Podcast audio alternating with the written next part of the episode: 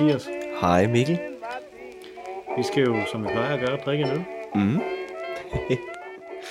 Og den øl, vi skal drikke, det er høstbryg Oktoberfest fra Skovlyst. Bryggerierne ja. Skovlyst har vi jo kastet os ud i en imellem. Mm. Det er det her bryggeri, som der gerne laver øl, som der hedder det samme som træer. Mm. Og øh, her der øh, står der simpelthen direkte fra brygmesteren Kasper Møller. Han skriver i jeg-form bagpå. I denne øl har jeg udelukkende brugt lyse og lette bygmalte, brygmalte. Mm. Øh, det giver den dejlig frisk og maltet øh, øloplevelse. Det giver den dejlig frisk og maltet øloplevelse, hmm. som leder tankerne hen på den nyhøstede kornmark og efterårets komme. Der skulle ja, have stået mal- friske og maltede øloplevelse. Ja, den dejlige... Ja. Jo, eller den dejlige, dejlige. friske Nå, og maltede, ja, ja, eller sådan noget. Ja, det giver en dejlig, frisk og maltet ja. øloplevelse. Man kunne ja. bare slet det. Nå. Ja, ja. Æ, det er en perfekt ledsager til høstfesten, oktoberfesten, eller mm. bare til det rolige øjeblik. Ja. Så det her, det må være det rolige øjeblik. Det er mit liv fyldt med en gang imellem, så det er jo dejligt.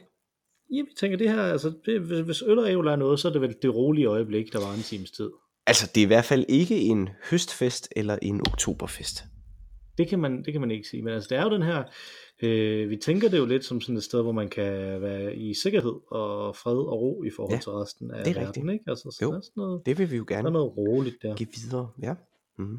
Ja. Mm-hmm.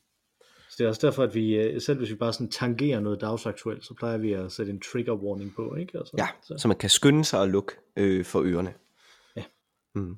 Lige præcis, så derfor, derfor velkommen tilbage til lyttere, der sprang øh, sidste episode over, som netop havde sådan en trigger warning. Så den her gang, der, der vil vi gerne øh, holde os til, til det, vi plejer ja. øh, i stedet for. Så øh, lad, os, øh, lad os åbne den her. Mm. Der er også noget, øh, der er noget hyggeligt over det der med ikke at klippe øh, alt sådan noget øh, lyd væk, ikke? Altså sådan noget... Ja, analog. Ja, ja. Så med, man hælder op sådan noget ambient lyd, ikke? Altså... og ja, at vi øh, at at man hører slubre øllen i sig i og så sådan noget også, ikke? Altså. Det er jo efterårshygge. Og måske kan man høre også, at jeg er en lille smule forkølet. Det skal man være, når det er efterår. Altså så øh, og det er uredigeret og autentisk det hele. Ja, nemlig, og det er det er jo noget vi vi vi tror på på mange på mange måder her, ikke? Det er også derfor man man får den den autentiske den autentiske mængde af ø, som øh, som man jo får når to akademikere de ringer til hinanden og snakker. Ja, med hinanden. Mm. Altså, men men det er jo ikke helt, det er ikke, jeg jeg sad og så øh, og så nyhederne, T V-nyhederne i morges, mens ja. jeg øh, fordi jeg var oppe meget tidligere end alle andre i morges sammen mm. med min øh, sammen med min yngste, min yngste mm. barn. Øh, og der så jeg så T V-nyheder, der snakkede de om øh, om fodbold, og der kunne jeg konstatere, at ham som der var fodboldkommentatoren, der mm. han sagde godt nok, han sagde øl lige så meget som vi gør. Det gjorde han altså, Mathias. Nå, hold da op. Det var alligevel utroligt. Han gjorde det bare ikke lige så lang tid. Altså du ved, vi har det med at sige, øh, det er fordi, han sagde, jeg... han sagde ja. øh, og jeg tror mere, øh. der, altså, jeg, jeg har tænkt ret meget over det, at, at forskellen er, at det, går, det er ekstremt vigtigt for os, synes vi, at vi siger det rigtige ord, i ja, stedet det er for det bare jo. At sige et ord. Det er jo ikke fordi, at vi leder efter ord, altså det er jo det, det er ordet, vi leder efter, som regel, tænker jeg. Jeg tænker også, det er derfor, Rit Bjergaard gjorde det samme, ikke? Hun er jo kendt for at sige øh utrolig meget, og det tror jeg også var, fordi hun forsøgte at være så præcis og facetteret i sit sprog. Der kom lidt host. Det beklager jeg meget. Det er en meget autentisk host der også, ikke? Øh, og det er jo også øh, altså Rit Bjergaard podcast, vi har her. En slags, øh, en slags fancast på den måde, mm. i hvert fald hvad det angår øh, antaget og længden af ører. Ja, hvad synes du om den her øl? Den ser gylden ud, umiddelbart. Ja, det må man sige. Øhm, nu har den tabt lidt skum, siden jeg hældte den op, men mm. den ser da udmærket ud. Den dufter af øl. Øhm, så. Det, det var heldigt, at den ikke dufter af for eksempel gurkemeje. Ja, for eksempel. Det er jo ikke særlig øh, hyggeligt. Ikke, det er i hvert fald ikke ølagtigt. Skal vi smage brugen? Lad os det. Skål. Brugen, der dufter øl. Ah, skål, ja. Mm. Den er da ganske udmærket. Den er da udmærket, ja. Jeg kan godt se, hvad altså... man mener, ikke? Altså, den er sådan, den er sådan lidt, den smager lidt af det, som man ville tro, man skulle drikke til en oktoberfest, men er lettere i det. Jeg kan egentlig godt se, hvad han mener, ham Kasper, der, øh, der lige skulle overveje sine adjektiver bagpå. Men, mm. Altså... Mm. Jamen det ved jeg ikke, jeg ved ikke. Altså en til en oktoberfest, det er jo München, så der drikker man vel bajer. Gør man ikke?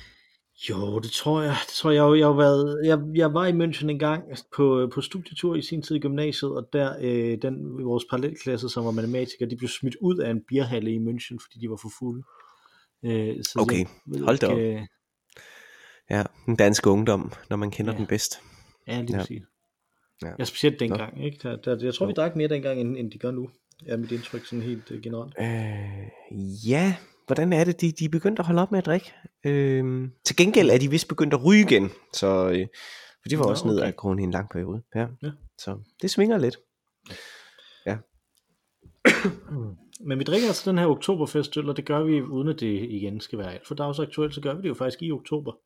Er det, hvad, hvad er det? Er det passende, eller er det meta, eller hvad er det? Så.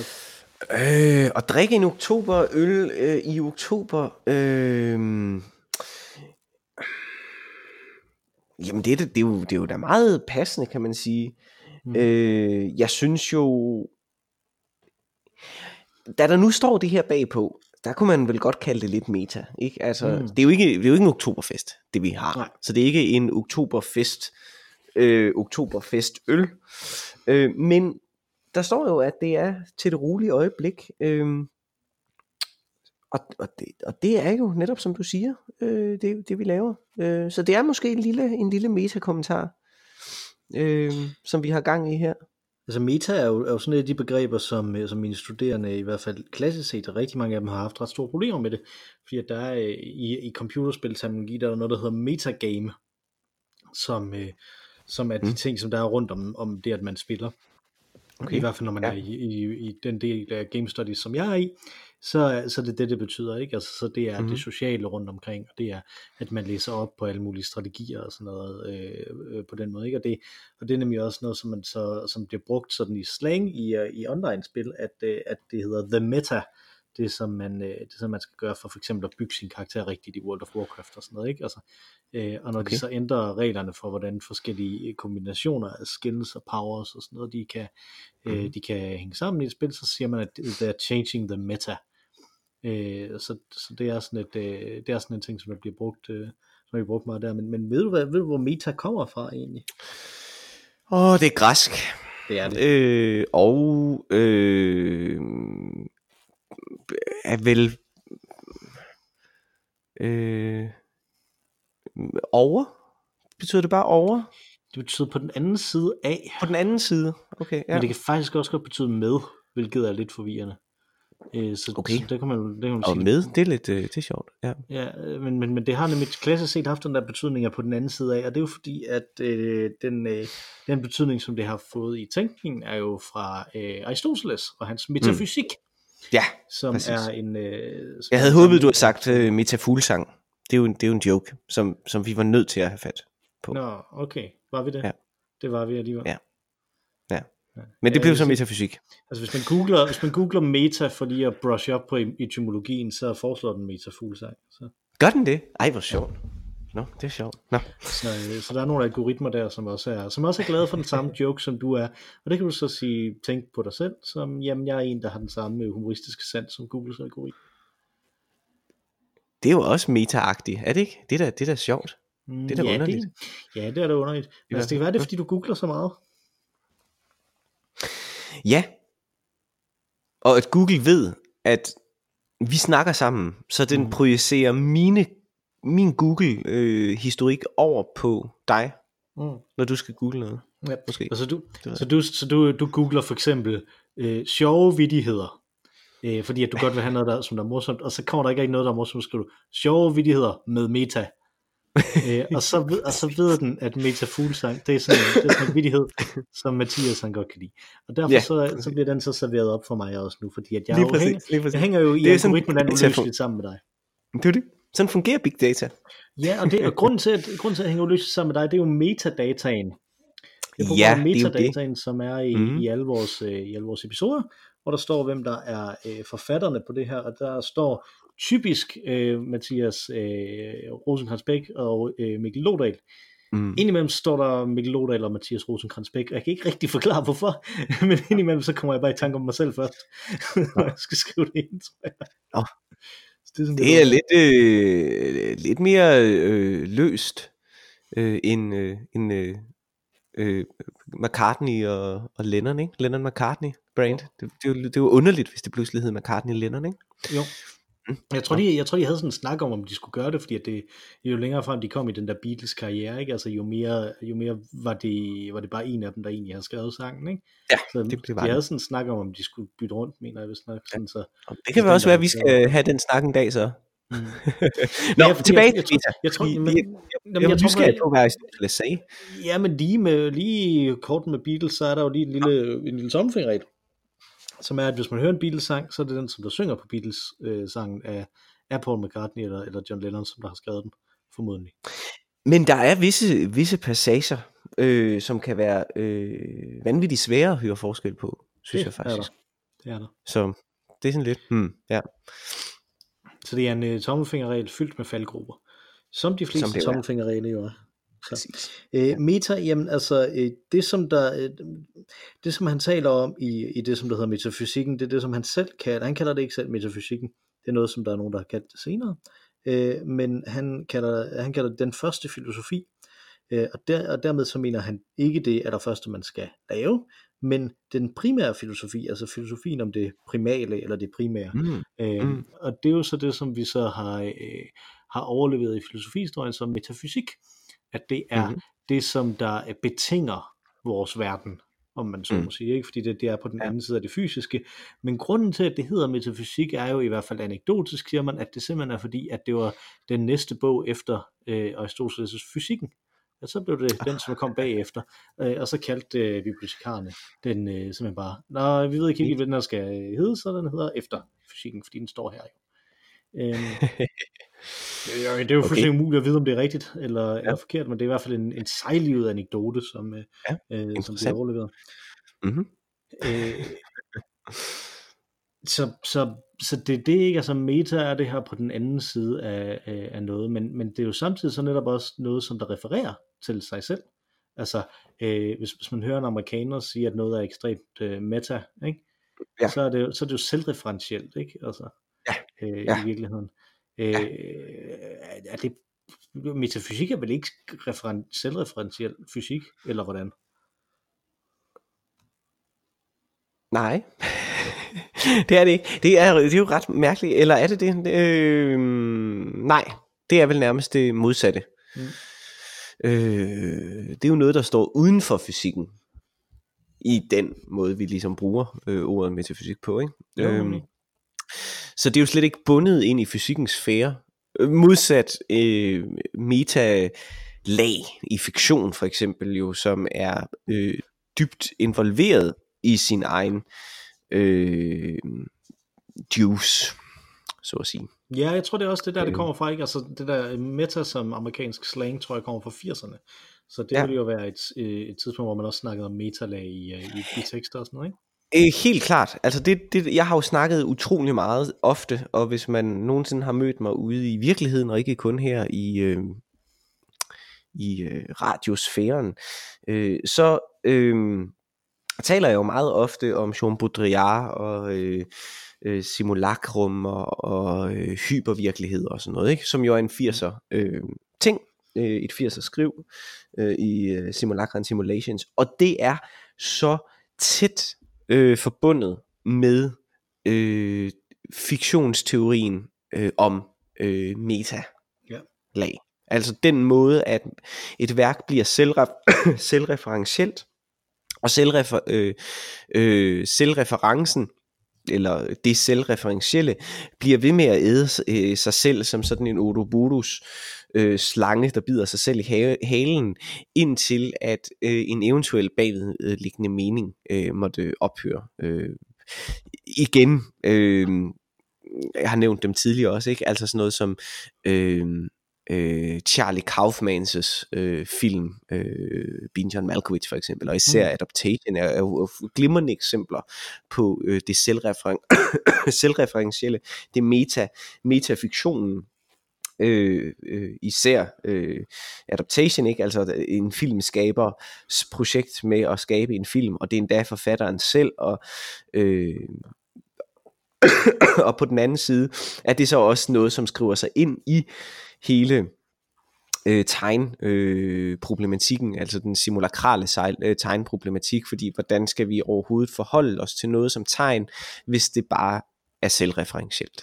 Så peger det jo ikke på noget andet end sig selv, så at sige. Men det er vel ikke alt, som der... Altså, altså jeg, sidder, jeg sidder og tænker på Shakespeare, fordi det gør jeg jo tit, men jeg tænker på, at det ikke i begyndelsen af Henrik den femte, hvor de siger det der O for Muse of Fire snakken, hvor, hvor der kommer en mand ind på scenen og siger, at det som vi vil lave nu, det er sådan noget rigtig stort, noget med konger og herrer og sådan noget, men vi har ikke rigtig ja. penge til det. Så, præcis. Øh, så, Think så, when we speak of horses that you see them. Ja, lige præcis. Ja. Ja. Øh, og den, er, er det meta eller, eller hvad er det? Altså det er sådan en det, det er nærmest, prøv at se det her der kommer nu, ikke? Altså. Det er jo øh, øh, det er øh, en interessant diskussion. Det kan jeg ikke give et utvetydigt svar på, tror jeg. Mm. Fordi man kan sige, det er en præsentation i det elisabethanske teater.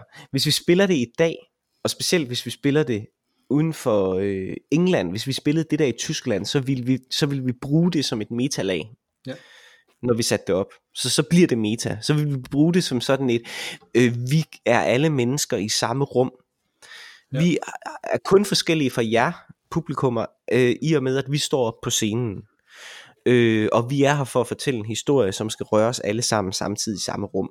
Øh, og til det, der bruger vi nogle teatrale greb øh, til at fortælle denne her historie. Og et af de teatrale greb, vi skal bruge, det er, når vi nu taler om heste, så skal I forestille jer, at vi ser dem. Vi ser ikke rigtige heste, men det skal I forestille jer. Det er en teatral konvention, der bliver lagt frem. I det elisabethanske teater kan det sagtens være langt mere lavpraktisk, at man faktisk bare fortæller øh, om... Øh, Øh, hvad det er for nogle konventioner øh, man, man nu skal se. øh, Shakespeare benytter sig jo tit af en, øh, af en kor øh, leder til ligesom at øh, lægge handlingen an, og ligesådan til at, til at slutte handlingen. øh, I Romeo og Julie, der er både en på den i starten og i slutningen, en der starter med at sige, nu skal vi altså, nu er vi i Verona, og der er det her unge par, og det her er konflikten, og nu begynder historien. Og så slutter den på samme måde, øh, og sådan gik det så øh, de to familier. Bum, bum, bum, bum. Øh, så det er egentlig bare en måde ligesom at, at sætte rammen på, og rammesætning, det er jo det, er jo, altså, det at lave en konvention, altså et, øh, et, en særlig aftale med publikum, at det er sådan her, I skal se forestillingen ud fra. Så det vil jeg ikke nødvendigvis kalde meta, men Shakespeare benytter sig helt klart af meta. Øh, I Hamlet for eksempel. Øh, hvor at, øh, at øh, der er jo den her skuespillergruppe, øh, øh, der skal instrueres til at spille øh, den her forestilling i forestillingen, der hedder Musefælden, mm. Mousetrap, øh, som ender med, som er en del af Hamlets plot til at, at få øh, den onde Claudius til at erkende, at, at, han, har, øh, at han har slået øh, Hamlets far ihjel. Øh, og der taler Øh, skuespiltruppen om, hvordan man skal spille teater. Øh, og det synes jeg er meta. Mm. Fordi det er helt klart, tror jeg, helt klart, øh, Shakespeares egen øh, egen øh, poetik, så at sige, over øh, samtidens teater. Øh, han, han nævner noget med, at man skal ikke stå og proklamere og bevæge hånden, som noget, der i beskrivelsen lyder som om, at det er ligesom øh, dukkerne fra Jullerup Færgeby. Altså sådan helt, og så proklamere samtidig. Sådan skal man ikke spille teater. Øh, I stedet for skal man være indlevet og følende og sådan noget, ikke? Øh, så det synes jeg klart er, er et metalag. Øh, og det er der jo også i Skær Sommernatsdrøm, øh, hvor der også er en teatertrup inde øh, og lave øh, gakket, øh, gakket hedder, ikke? Mm. Øh, så det er ret typisk øh, egentlig for, for Shakespeare. Der er jo det fremragende computerspil, der hedder To Build a Better Mousetrap, som er sådan et satirisk computerspil, hvor, som, der, som der bruges noget management øh, gameplay med, at man skal effektivisere nogle, øh, nogle arbejdsgange. Man, kan, man, man styrer sådan en fabrik, øh, hvor det er en masse mus, som der arbejder i den her fabrik, og man er selv en kat. Øh, så, øh, mm. Og så de her, øh, de her mus, de er, der er nogen, der kan arbejde med at researche bedre øh, maskiner, som der kan bygge ting ned i fabrikken, som der kan automatisere det. Mm. Og så er der øh, nogen, øh, som, der kan, som der kan bygge... Øh, som der kan bygge produktet, ikke? Altså, så er der så nogen, som der øh, køber produktet, skråstreg, øh, står i kø for at få arbejde. Øh, og så efterhånden, som man, som man researcher bedre og bedre, man kan også research computer, som der kan lave researcharbejdet, ikke? Så, så laver man mere og mere automatisering, og så til sidst, så står de alle sammen nede i arbejdsløshedskøen, ikke? Altså, øh, og der kan man øh, i en vis forstand vil sige, at, at, at, at, at det er sådan lidt, det er her, der er noget, noget, noget spænding i, hvor det, hvis man vil læse et, et computerspil som en tekst, ikke? Fordi at, at som en tekst, øh, så siger den her meget tydeligt noget om, øh, om, om, altså med, øh, om, om kapitalismen og hvordan den hænger sammen og sådan noget, ikke? Og så, men, men det, at reglerne som sådan understøtter det her, er det bare en, en del af formen her? Altså er det sådan, skal man tage det med ind og analysere det som tekst også? Eller er det netop sådan et metalag, at, at reglerne bliver en ting i i formen, som der kommenterer på, på tekstlaget. Det er lidt interessant faktisk, øh, mm-hmm. hvis, man, hvis man skal kigge på det ud fra sådan et, øh, sådan et øh, litterært, literary theory øh, tilgang til det, øh, hvad der jo er, er ekstremt store, ekstremt delte meninger om, øh, om man skal inden for, øh, inden for game studies. Så. Okay, nå, spændende. Mm-hmm. Det vidste jeg ikke. Nu der er den, den store, den store computerspilteoretiker, øh, som er nordmand, men som er på, i, på I T U, øh, Esben Aarseth. Han har skrevet en bog, en klassisk bog, som jeg tror måske hvis nok ikke han selv tænkte skulle være klassisk, øh, fordi den er ret polemisk også. Men den er sådan blevet lidt en klassiker, øh, og når det nu er game studies, så er den ikke så gammel igen, som det er ti år gammel eller sådan noget, øh, som hedder Cybertext. Øh, som, øh, som har meget store øh, dele af sig til, dedikeret til at fortælle, at, øh, at litteraturteoretikere ikke fatter en dart, øh, og øh, specielt Umberto Eco er rigtig dum, okay. Noget, ikke? Altså, mm-hmm. øh, de slet ikke ser de her, øh, de her ting, øh, som der er i det. Øh, så det er sådan, den, den, er, den er også lidt skæg at, at læse i den sammenhæng, men jeg, jeg har et spørgsmål mere, mm. fordi vi skal jo have, vi, vi skal jo over og, og snakke om nogle øh, sange, der handler om det her også, ja. øh, lige om lidt, og jeg har en, som jeg havde måske på min liste, men som jeg godt kunne tænke mig at diskutere i stedet for, okay. Om du synes var øh, meta, øh, var meta ja. eller, eller hvad den var, ja. øh, og det er den sang, der hedder The Devil Went Down to Georgia. Ja. Kender du den? Det tror jeg ikke. Det er, det, det er en sang, som der handler om, at øh, djævlen øh, sidder og har lyst til at, øh, at se, om han ikke kan få fat i en sjæl. Ja. Øh, og så tager han til Georgia, og så finder han en, som der øh, som spiller øh, fiddle. Ja. Øh, og, så siger, øh, og så siger djævlen, jeg kan også, øh, jeg kan også godt spille fiddle, det er jeg god til. Ja. Øh, og, så, øh, og, så siger, og så laver de sådan en fiddle battle. Øh, og ja. Så er der et break først, hvor det så er øh, djævlen, der spiller fiddle. Og et andet break, hvor det er ham den anden, der, øh, ham, som der skal redde sin sjæl ved at spille fiddle, ja. som, der, øh, øh, som der spiller det, ikke? Altså, det, at de så, ligesom, det som de spiller i historien, bliver indholdet af de her breaks i sangen, jo. Ja. Er det meta, eller, eller er det bare øh, showmanship?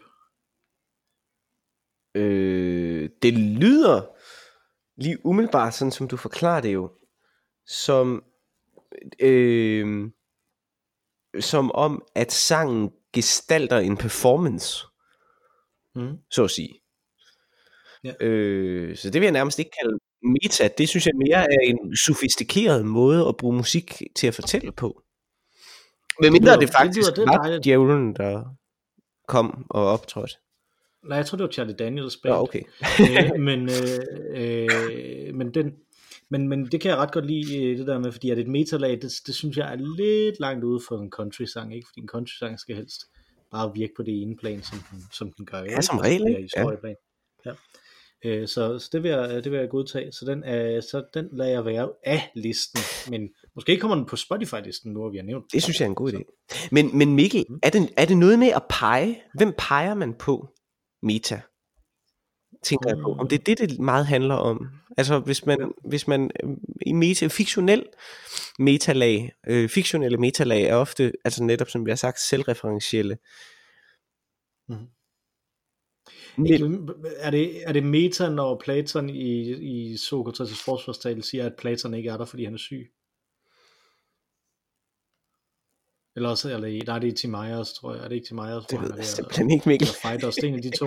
Det er en af de to, hvor han, øh. eller, eller, eller Fighters, hvor han er i, i fængslet, Sokrates, hvor han dør, øh, og der, øh, det er nok Fighters, øh, og der, øh, og der siger, og det er jo Platons dialog, ikke? Og der ja. står der, at Platon ikke er der, fordi at han er syg.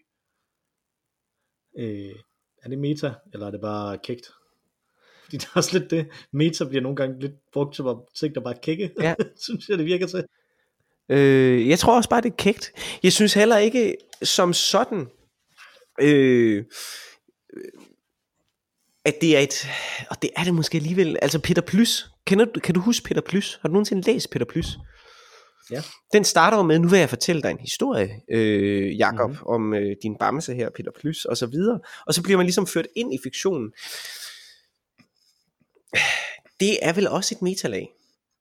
Men ja, det skulle man sige. Men det kan lige så vel være, synes jeg, at det også bare er et sofistikeret, et sofistikeret fortællegreb. Øhm... Okay, men, men, men, men så det sidste spørgsmål, det må så være, øh, er Meta Fuglsang, er hun kæk, eller er hun et sofistikeret fortællegreb? Hun er, hun er lidt kæk, er hun ikke? Hun er jo clairvoyant. Hun, jeg tænker, hun, hun har også adgang. Hun har adgang måske til øh, til den virkelige til metalaget. Til, til metalaget, ja, præcis. Adgang til metalaget. Det lyder godt. Det lyder som noget man har i Dungeons and Dragons. øh, godt. Øh, lad os snakke om nogle sange, mm. også, som der som der, hand, som der har noget meta ja. øh, i sig eller, eller handler om sådan noget.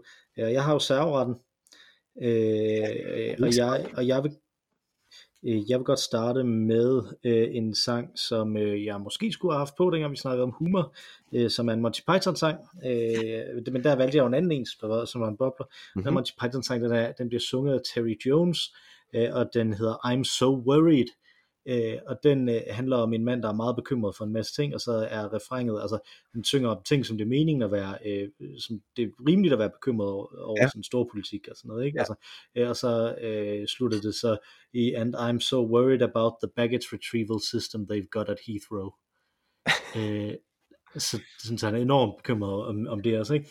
Men der hvor det bliver meta, der i slutningen af den, øh, hvor han øh, slutter sangen, og så er der et lille, øh, så lidt øh, stilhed, og så siger han, åh, oh, kan man svare, I'm so worried that I shouldn't have stopped the song right then, eller sådan noget, ikke? Altså, øh, og det gør han så et par gange, så det, det gør, der bliver det ret meta, ikke? Altså. Det er sjovt, jo.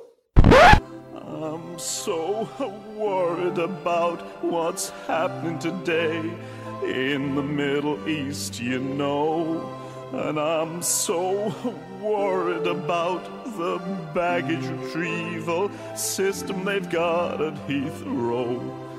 I'm so worried about the fashions today. I don't think they're good for your feet. And I'm so worried about the shows on T V that sometimes they want to repeat. Altså, de er jo, jeg vil lige sige, Monty Python er jo gennem meta. Mm-hmm. Øh, de bruger det jo både som sofistikeret øh, og kække fortællerlag, men også øh, på de, hele tiden at pege på sin egen konstruktion. Det er det tit, synes jeg faktisk, metalag i fiktion handler om, det er at pege på sin egen konstruktion, for at nedbryde ja. måske i virkeligheden øh, konstruktionslaget og pege på, at noget er virkeligt. Der er utallige Monty Python sketches, som slutter med, at der er nogen, der kommer ind og siger, stop den her dumme sketch, eller at man panorerer over og ser kameraet, der er i gang med at filme den sketch, man lige har set. Ikke? Mm. Øh, så, de, så det at pege på sin konstruktion, øh, det er i hvert fald noget, som Monty Python ofte benytter. Meta Python skulle de have heddet i stedet for. Ja. Eller, det er Owl Meta Time, eller sådan noget. ja, det ja. nummer et. Ja. Øh, jeg vil starte med øh, Elton Johns første sang øh, fra nitten halvfjerds, fra et album, der bare hedder Elton John, og det er selvfølgelig Your Song, yes. øh, som jo handler om en, øh, en ung gut, øh, Elton John, der sidder op på et tag, og får inspiration til at skrive en sang. Mm. Øh, og så, øh, så øh, skriver han så den sang, og så synger han så den sang, og så Øh, ja, så det er jo sådan set det. My gift is my song, and this one's for you, and you can tell everybody that this is your song, og så videre. Og så den kører den jo bare derude af. Det er så sangen. Det er en dejlig sang. Det er virkelig, det det det, det, det må være meget fedt at være ung og øh, skrive en sang. Det er den første sang du laver, ikke? Og så så er det så den. Det det må da være fedt, tænker jeg. Godt for Elton. Yeah. Det, det det må man sige. Det, det, det, det er en stærk start. Ja. And you can tell everybody this is your song. It may be quite simple, but now that it's done, I hope you don't mind, I hope you don't mind that I put down in the words how wonderful life is while you're in the world.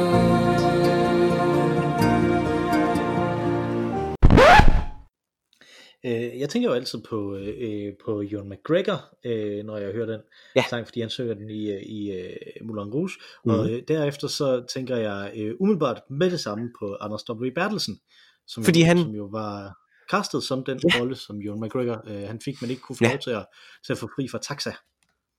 Ja. Så, øh, Bum, sådan kan de gå. Ja, nemlig, men, men, men ja. jeg kan godt se det, ikke? Altså, de ligner hinanden. Spørgsmålet er, om han var blevet... Øh... John McGregor, ikke? Øh, rig eller eller noget den stil, hvis han havde øh, hvis han havde fået lov til at spille det, eller altså han om, han var blevet Lars Mikkelsen, det ved jeg ikke. Og øh, min nummer to, ja. som jeg har her, det er en, som jeg tænker du måske godt kunne have også, ja. øh, fordi at jeg ved at du har et øh, et professionelt forhold til den her sang. Mm-hmm. Øh, som, øh, som øh, jeg, jeg kan godt blive lidt glad, hvis du nu ikke har den. øh, Vi er inde i samme øh, idiom, som vi var før. øh, Og øh, det her, det er The Song That Goes Like This fra Spamalot musicalen. Den er øh, den var faktisk min boble. Jeg har den på uh. min liste her. Men ikke, det er ikke, den er ikke um, up there, øh, men, øh, men det er, den var på min boble. Den er vildt sjov. Den er klart at den er rigtig sjov også, fordi de siger, hvilken toneart de skiftede rundt ja. til, og det er meget højt for dem ja. og sådan noget. Det er meget, det er meget fint. Og den er, altså det er jo, det er jo sådan en musical-sang, som der, som der handler om, at på det her tidspunkt i en musical, så skal man have en sang, der lyder sådan her. Ja. Øh, og det er virkelig, virkelig morsomt øh, også. Ja. I can't believe there's more. It's far too long, I'm sure. That's the trouble with this song. It goes on and on and on. For this is our song that is too long. Jesus Christ, God damn it. Og det er jo en stor aspirerende kærlighedssang, kan man sige. Det skal der være en musical på det her tidspunkt, og den bliver så sunget mellem øh, havets, damen i havet, tror jeg hun hedder, ikke? The Lady of the Lake. The Lady of the Lake og øh, Sir Galahad, tror jeg. Er, er det ikke Kong Arthur? Jeg tror det var Kong Arthur faktisk. Men det er, nej, det, er, ej, det er det ikke. Nej, det er det ikke. Det er det ikke. Nej. Vanvittig sjov sang. Ja. Og så lidt meta i sig selv, fordi at det jo netop er øh, altså Spamalot er den her musical baseret på Monty Python og de skøre riddere, ja. som jeg jo ikke, som der jo ikke har noget romance i sig, øh, som netop har et meget konflikt, konfliktfyldt forhold til romance, ja. de, de gange det dukker op i filmen. Mm. Så. Det er sandt. Ja. Ja. Jamen øh, min nummer to. Lidt i samme boldgade, en, øh, en sang, der beskriver sin, øh, du sagde, at, at øh, den beskrev sine øh, tonearts øh, øh, modelleringer, øh, som, en, som gode popsange jo har. Den næste sang her, det er en sang, der skriver sin akkordprogression, øh, og det er selvfølgelig Leonard Cohens Hallelujah. Oh. Den kan man ikke komme udenom. Øh... Jo, det kan man godt. Øh, den er ikke på min liste. Nå, det var godt, okay. Så det kan man åbenbart godt. Det troede jeg ikke, man kunne. Jeg tænkte, det er metasangen nummer et. Det er jo en, øh, det handler jo ligesom Elton John-sangen før, ikke? Så handler det her om en sang. Øh, sangen handler om en, en mand, som har hørt en sang, øh, som blev, eller øh, der er den her legende om, at, at David skrev en sang til Gud, og hvad var det for en sang? Og så forsøger sangen på en måde at replikere den her, øh, især i, i følgende øh, øh, tre øh, linjer. Uh, will it go? Uh, will it goes like this? The fourth, the fifth, the minor fall and the major lift. The baffled king composing Hallelujah. Mm. Ja. Yep. Men den fortsætter sådan set med at så kommentere på det ud gennem hele sangen. Så. Jeg så her bathing on the roof, her beauty and the moonlight overthrew you. She tied you to a kitchen chair, she broke your throat and she cut your hair, and from your lips she drew the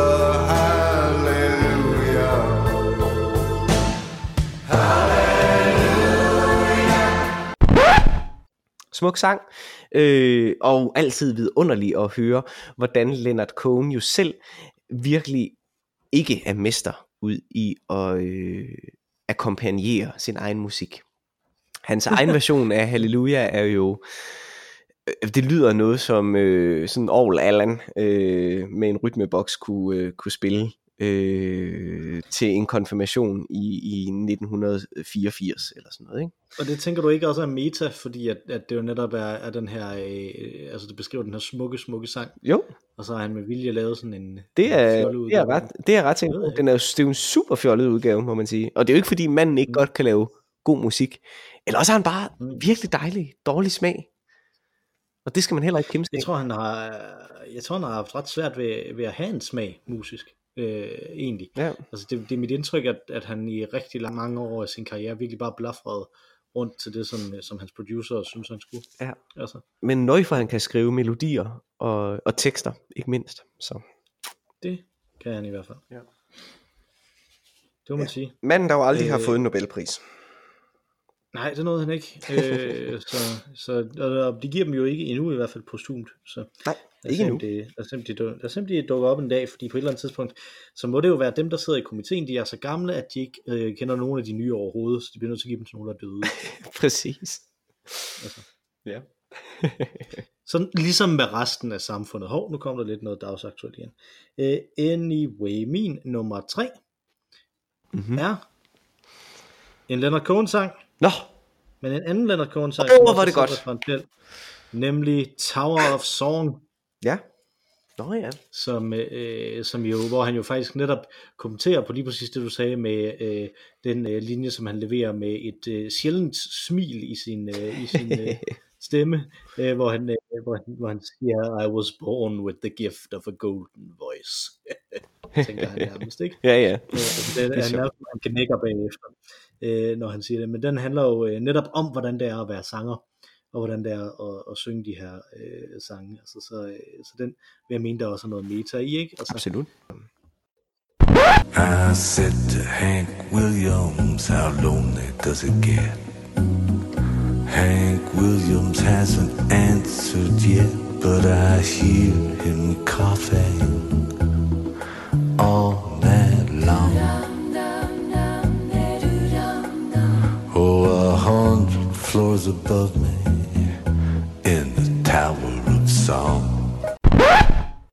Så, øh, så, den, så den skal i hvert fald der på. Der, der bruger jeg jo Leonard Cohens egen version. Øh, ja, det forsværer mig, at der findes en rædderlig Bob Dylan coverversion øh, af den også, som, øh, som Bob Dylan han har spillet live en enkelt gang, men jeg kan simpelthen ikke finde den. Så, nej. Så, øh, vi skal have noget, jo, vi skal have noget Leonard Cohen ting. Øh, synes du, jeg skal bruge Leonard Cohens egen øh, version af Hallelujah også? Eller? Absolut. Yes. Hmm. Okay, min nummer tre, øh, det er lidt, lidt mærkeligt, øh, fordi der er en lang bag, øh, eller forhistorie til, til, til denne her sang. Det er en sang, øh, som hedder Salomons sang, øh, som egentlig oprindeligt er skrevet øh, med tekst af Bertolt Brecht og musik af Kurt Weill, øh, og det er fra, øh, sangen er fra, fra den store øh, Brecht. Øh, klassiker, øh, Dreigroschenoper, Laser Pjalter, øh, eller Skillingsoperaren, som den jo hedder. Øh, og det er en sang, hvor øh, stykkets hovedperson også er, øh, er sangens hovedperson, og han tænker tilbage, han hedder mister McKeith, og han tænker tilbage på, hvordan det er gået øh, ham så skidt, og hvorfor det er gået ham så, øh, så skidt. Øh, og han tracer så en masse øh, sådan historiske øh, hændelser øh, tilbage i, i tiden, øh, og starter med øh, den vise kong Salomon. Og den næste er så øh, den øh, øh, smukke øh, dronning øh, Kleopatra og, øh, og øh, øh, den mægtige øh, kejser øh, Cæsar og så videre, så videre. En masse kendte personer. Øh, hvorfor er, er, er de faldet? Og det er de alle sammen på grund af et øh, kålhøen øh, Øh, begær, besidderiskhed, jagten efter visdom, eller jagten efter øh, politisk magt, eller evig skønhed, eller hvad det nu måtte være. Øh, det her begær har altid været skyld i deres øh, eget øh, fald. Og øh, der hvor det så bliver interessant, det er så, at han i, i fjerde vers, så synger om, øh, om Brecht. Øh, den store forfatter øh, Brecht, øh, som måtte jages fra hus og hjem på grund af sin politiske holdning, øh, fordi at han ville revolutionere verden, øh, og ham var der jo ikke plads til, så han også selv skyld i, øh, hvis man ikke kan være i verden, så er man også selv skyld i, at folk gerne vil jage en øh, væk, hvis man samtidig forsøger at forandre dem. Det er så øh, øh, fjerde vers. Femte vers handler så om Macbeth selv, hvor han står med lykken om halsen og, og skal til at hænges for sin ugerning, som var, at han øh, egentlig var øh, storkapitalist, men gik øh, øh, gjorde den grusomme øh, fejltagelse at gå hen og blive forelsket i en smuk kvinde. Øh, og derfor er hans skæbne gået så skidt. Så det er faktisk en slags dobbelt metalag. Den sang, som øh, den version af sangen, som jeg egentlig kender bedst, det er øh, faktisk slet ikke Kurt Weill-versionen, og det er den, jeg gerne vil have, du skal spille nu. Det er øh, Sebastian, den danske øh, singer-songwriter øh, Sebastian, øh, har lavet en version af sangen, øh, som er Brechts tekst, oversat af Ivan Malinowski, øh, og som er på Sebastian-albummet Tiderne skifter, som er et af de bedste Sebastian øh, album. Sebastian har været ekstremt produktiv, men det her album, hvor han skriver øh, eller øh, lægger ny musik til øh, en masse øh, Brecht-sange, øh, Brecht-sange øh, er virkelig, virkelig godt. Så Salomons sang for tiderne skifter er øh, herlig drilsk øh, og spralsk metaleg øh, fra Bertolt Brechts øh, side. Øh, og det er jo noget, som i brechtiansk forstand ikke bare bliver kaldt en metaleg, men forfremdung. Og se for mørkets frembrud, så alverden dydens beskylden. Oh, oh. Hans kækhed gavnede ham kun så som så. Lyksalig vær som fattes den. Uh, la, la, la, la, la, la, la, la, la. Yes. Ja. Yeah. Havde du nogle bobler, eller, eller har vi allerede, havde du kun den ene? Øh, altså, du havde jo, de havde jo lidt stjålet den ene, kan man sige. Mm-hmm. Øhm, så så, så den, den lader jeg ligge. Jeg har, jeg har en ekstra. Ja. Øh, jeg har også en. Øh, så, så kom du med din. Min, det er Tribute med Tenacious D. Altså, Tenacious D har lavet sangen Tribute. Og min, og jeg mener, at det er Stephen Colbert, der har lavet en julesang, der hedder That Christmas Song. Den er det korrekt? Oh, that's another Christmas song. That's yes. another Christmas song, yes. Det var også yes. godt der. Øh, så hop yes. ind på Spotify-listen og hør dem, som der ikke er blevet øh, plads til at klippe ind her. I kan så også høre fulde versioner af dem, der er klippet ind på Spotify-listen. Har du, er du blevet færdig med din medicin, Mathias? Ikke, ikke helt. Jeg har lige et lille halvt glas tilbage, men øhm, Ej, det okay. kan jeg jo nå at, nå at tage. Men så derfor du, du stadig hoster. Siger farvel. Det er det. Øh, jeg er næsten færdig med min øl. Øh, og øh, vi hedder Øl og Ævl. Øh, og man kan skrive til os på olegavsnabel punktum gmail punktum com, hvis der er et eller andet, som man gerne vil sige til os omkring det her øh, program, eller noget, som vi burde øh, tale om øh, i, øh, i programmet. Man kan også tweete os på Snapple Olugavl, eller man kan skrive anmeldelser hist og pist og alle vegne, hvor man finder os og hører os. Mm. Øh, og så kan man så høre de sange, som vi nævner øh, inde på Spotify, hvor vi har en liste, den linker vi til i show notes. Og man kan sådan set også høre os på Spotify, hvis man er til mm. den slags. Øh, og nu vil jeg overlade ordet til tredje og bedste medlem af podcasten, nemlig den fantastiske Mara Rainey med øh, vores gode temasang, vores dejlige temasang, vores met- metafysisk fantastiske temasang. Tak for denne gang, Mikkel. Tak for denne gang, Mikkel.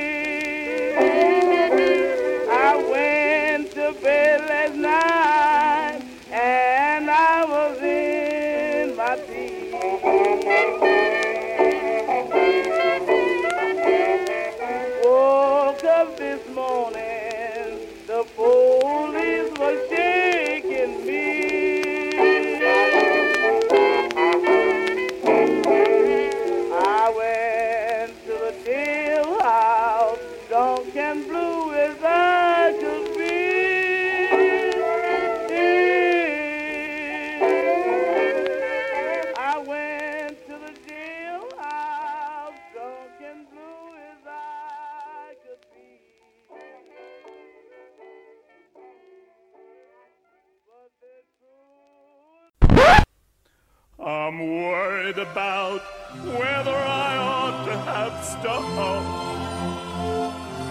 And I'm worried because it's the sort of thing I ought to know. And I'm so worried about the baggage retrieval system they've got at Heathrow.